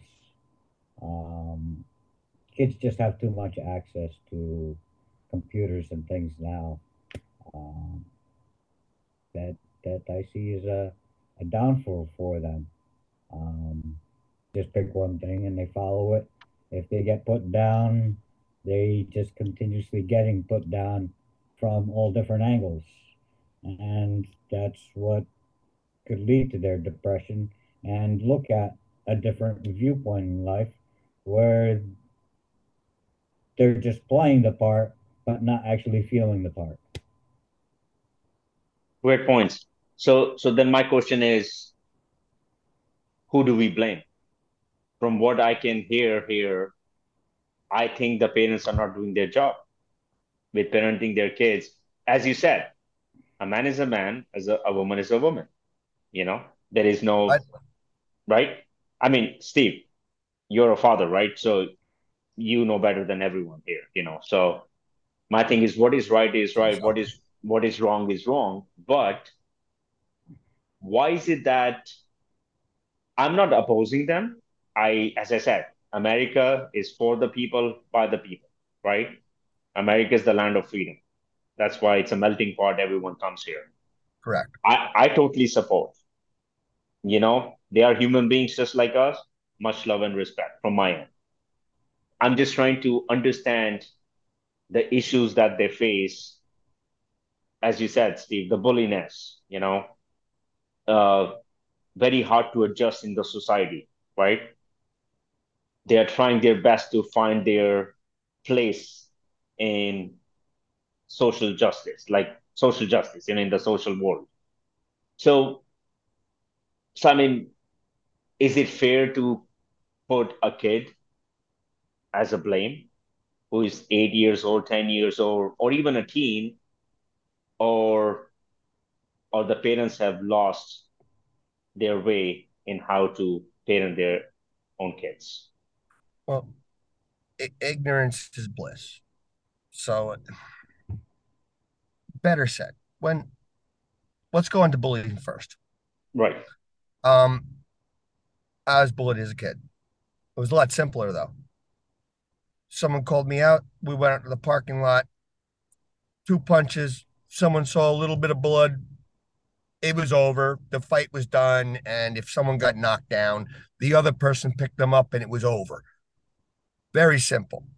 Now people hide behind screens, hide behind computers.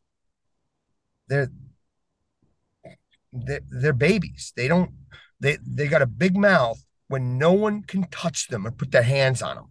I understand, Steve, but the point is being bullied and being bullied for a race or your gender. Let's put gender. This is all related to being bullied on a gender basis is completely different than just being bullied. You know, being bullied at all is not okay. And right. if you're bullying someone based on race and gender, then you're gender biased or you're racist. Right. What what what they do with their lives or how they were born. Okay, I'm Italian. I can't help that. What if I was born black or Spanish? I can't help that. That's how I came into this world. And nor should I be judged on that. That has nothing to do with anything. And some of the smartest people in the world are from every single culture, every culture we've ever had. So to judge someone or put them down based on how they look, how they dress, how they act. I mean, I'm wearing a dog leash around my neck. Like, come on. Like, you want to judge me? Go ahead. I don't care what you think. But a lot of people do. And now with cyberbullying, it's gotten a lot worse. I can't imagine growing up in this in this day and age. I to me, I'm 46 and I feel lucky I was born when I was because I wouldn't be able to survive school today with the cyberbullying and all the bullshit going on. And it's it's a lot different when you're hiding behind a computer screen and you can't just drag someone out in a parking lot and punch them in the face. Because if you were able to just, hey, let's square off, a lot of that would end a lot of these babies behind computers that have no balls wouldn't do what they do if they could be res- be held responsible with a fist to the fucking dome. Well, Dave brought a great point up. You know, kids being on their phone all the time, lack mm-hmm. of uh, communication, lack of personal touch. So, Dave, now, do you think social media and technology is to be blamed here as well, as much as as much as it connects the world, brings the world closer, do you think the consequence of social media outweighs the benefits of social media, especially for kids and teens? Well, social media is, is good in one aspect where it brings a lot of education. I mean, a without social media and, and the amount of communication that we have, we wouldn't have the advances in the world that we have today. Um, I think it's more toward parenting and, and parents letting their children at certain ages access, you know, these social media platforms. Um, at a younger age, I, I believe it should be just more educational rather than being able to communicate with so many people. Um,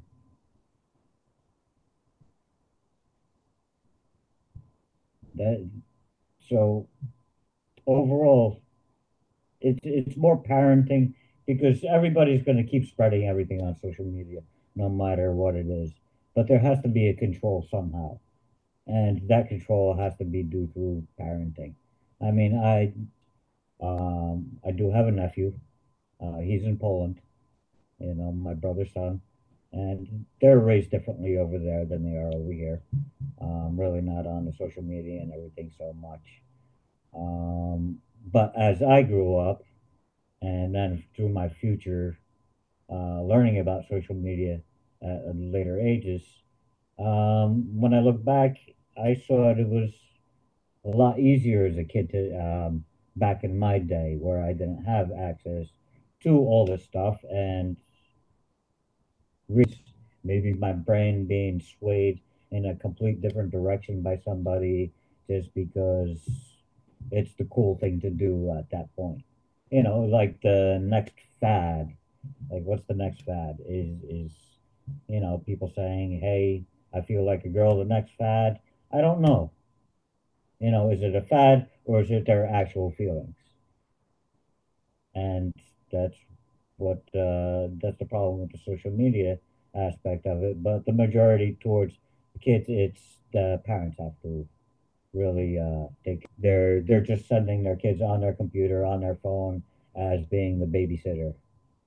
Then, then what about um, the education, that, which is which is the last topic I wanted to bring up? The education system in United States. Uh, I mean, most most parents believe that public schools. I'm talking about public schools they are pushing specific views on race and sexuality into children.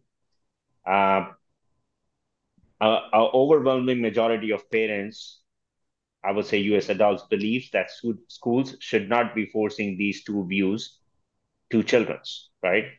Because yes, parenting definitely I agree with both of you, you know, has to be right.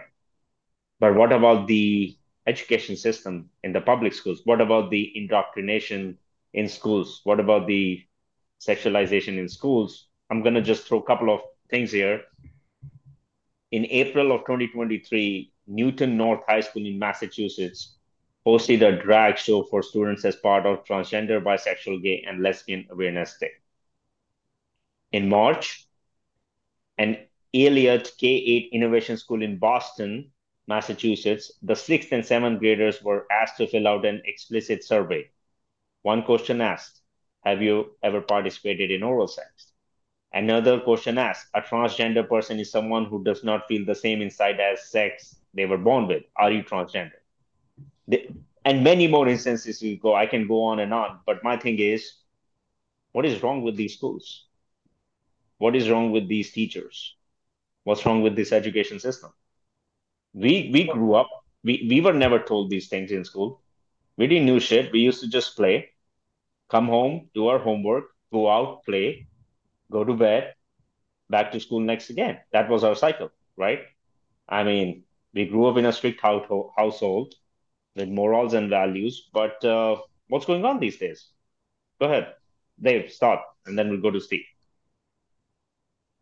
I, I think we're losing a lot of moral values due to our families.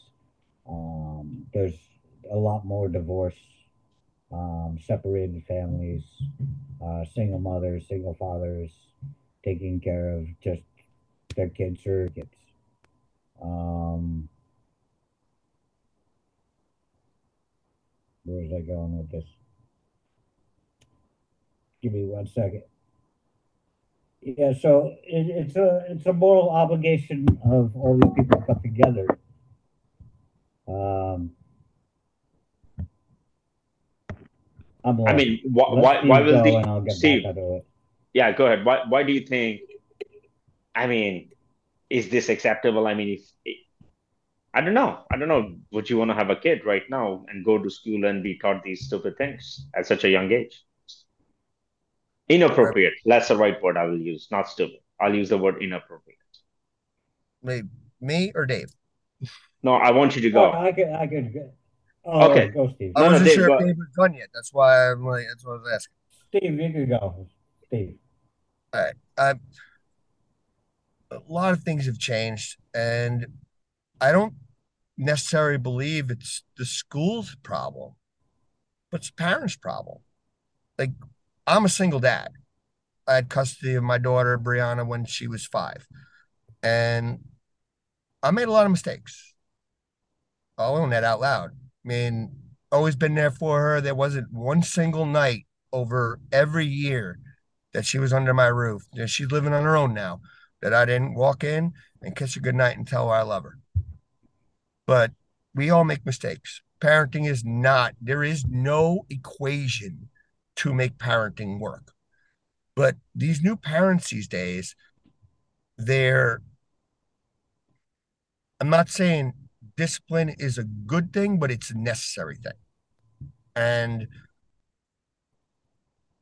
if there's no ramifications to what you do, like take, I got a brother, he's got three kids, they're out of control. And we're at a family gathering, and one kid's jumping on the couch, jumping all over the place, walking over, hitting on hitting people because he's playing around. But if my brother opens his mouth and goes, You better stop that, wait till you get home, his wife's yelling at him. But if my dad, when I was growing up, if he said, Wait till you got home, oh, I pissed my pants. I'm like, crap, that ain't going well. And my dad never beat on me, was my I love my father. He's one of my best friends. But it was necessary. And I learned something. And guess what? I never did it again. Now, you got education, they work in tandem with each other. So, like, if the parents are doing one thing and they're the ones on the school board, they're the the soccer moms, like it's everything has gone downhill. When I was, I mean, let's bring athletics. When I grew up, you won, you got a trophy. Now it's you get a participation trophy for what? Showing up. You didn't even play in the game. Yeah, but everyone's got to be included. It's not about who's being the best, who's doing the best, who's the fastest, who can throw the football farther, who can make more goals in a soccer game. It's about, oh, well, everyone has to participate and everyone gets an award. But that doesn't make you better. I mean, Dave, we play pool together.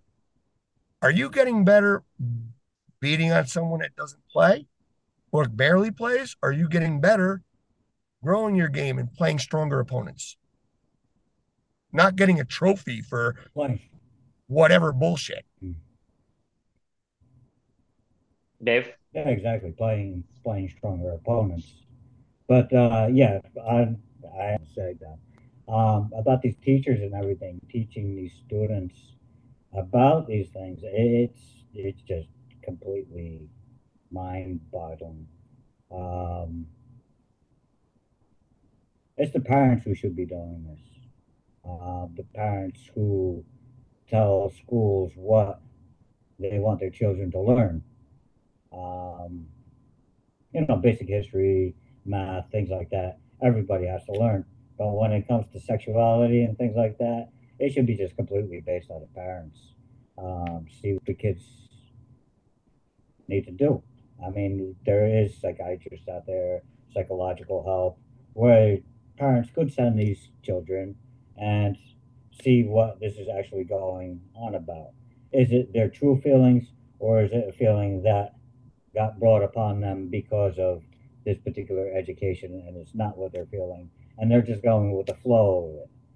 That's the problem that I see happening with that part of sexualizing kids because you're not letting kids just decide what they are on their own. Kind of swaying them, social media swaying them onto what they should be, not what they are. Great point. So, so my final question to wrap this up is based on all that we have discussed today and what's going on. Sid, Sid, can I just touch on that Yeah, yeah, yeah. thing real quick? Yes, please. I think social media is right now turning into a plague. Um, TikTok probably being the worst of all of them. Uh, all the apps on your phones, all the games, um, they objectify women. And hey, listen, everyone likes to stare at the hot girl. I'm a man. There's still blood coursing through my veins, but all the women have perfect bodies. It gives a full sense of reality to young girls. And unlike people at my age, again, I'm 46. When I turned 18, I went to the QuickChek down the street. I bought a lotto ticket, a porno mag, and a uh ah, it was one of a pack of cigarettes. I didn't even smoke at that time. And because I could. We didn't have access to anything Right. everything's on the internet now. Like, and parents are giving six, seven, eight year olds phones, and there's they can Google search for naked people, and the, the the games they're playing are objectifying both men and women. It's giving them a false sense of reality, of real life. So, why do you think you have women that are anorexic or bulimic because they want that perfect body they see in these games because that's the way a woman is supposed to look. Well, is that true? You got a little you got a little weight on you, got some curves. That doesn't mean you're ugly. You know that you're you're beautiful too. They're they're put in a box and a lot of them stay there. And that's not fair. And that's what social media is not all of it, but in some cases it's it's not allowing kids to be kids you know all i wanted to do was go out on my bike big trails in the woods make jumps out of logs and you know come home with scrapes and bruises where my parents got mad at me because i ripped my jeans and it was fun i learned what i was able to do with my body i learned what i, I had fun doing it and playing manhunt falling out of trees getting coming home with poison ivy every day, walking through the brook catching crayfish. I mean, that was everything to me as a kid. And now it's, oh, I didn't respond to someone on TikTok where all there are girls listening to music that's not music and twerking. Like, what is what's the point? I don't understand. I just Different, don't get it. different generation. So, so, so based on everything that we discussed, what's going on, I'm gonna ask you both. Steve, you first. Which nominee would you, which president would you, which presidential candidate would you nominate for presidency in 2024? One person, one name. One name. Unfortunately, I'm going to say Trump. I'm going to say Dave? it for. Oh, God. Well, I'm going to say two names Trump and Vivek as vice president. Okay, I, I think that's that's a fair uh, prediction. Yeah. I, I, I that's where I stand. I would say Trump, and I would say Vivek Ramaswamy is a stronger candidate than any other Republican candidate. DeSantis, just you know, Nikki Haley, Asa Hutchinson, uh, Chris Christie. Oh my gosh, uh, it's, a, it's, a, it's, a, it's a it's a it's a joke, Well- right? Chris Christie's a joke. And well, I could, go ahead. I could, I could see Nikki. She's pretty strong. Yeah. Nikki Haley. Yeah. So, guys, well, I'd this like has to been. see. I'd like Yeah, to see ahead. Trump not run with Pence. Well, Pence That is out. be- He's he's the weakest candidate. He mm-hmm. was blown away in the GOP debate. He was literally blown away out of the No, I mean, I mean Trump's vice president, whoever he's running with, I will not vote for him if he runs with Pence, because Pence is a Oh, lunatic. he won't take that. No, no one, no one is Hopefully not. no one is supporting Pence. As I said, DeSantis was a stronger candidate, but uh, uh, Ramaswamy is a better speaker. Ramaswamy uh, stands for he is a Trump without the Trump's charisma, in a nutshell. His baby, right? So um, I guess we, we will see what happens next year. Uh, but that being said, guys, I want to thank you so much. This went on for, I mean, we can go on, on and on. I mean, we can talk, you know. Uh, so, but I want to thank both of you, you know, uh, you know, for being such good friends to me, and for taking so much time out of your day to do this with me, you know, for our for our audience, you know. You're welcome. Thank you. Anytime. Thank you, guys. Thank so I'll you for see you. having me here too. Please, it's my pleasure, and we will have you guys soon again uh, on another topic which we cannot disclose right yes, now. we will. Yes, but uh, they will get to see you. Yes, Our audience will. will get to see you individually on the topics that we will be uh, we will be coming out with your podcast. You know, in the next four weeks. Uh, stay tuned for the mystery topic. You know, and uh, guys, I'll see you soon. Thank you so much once again for your time. Okay, take care. Bye bye. All right. Thank Take you. care, guys. Thank one. you. Bye bye. Bye bye. Bye.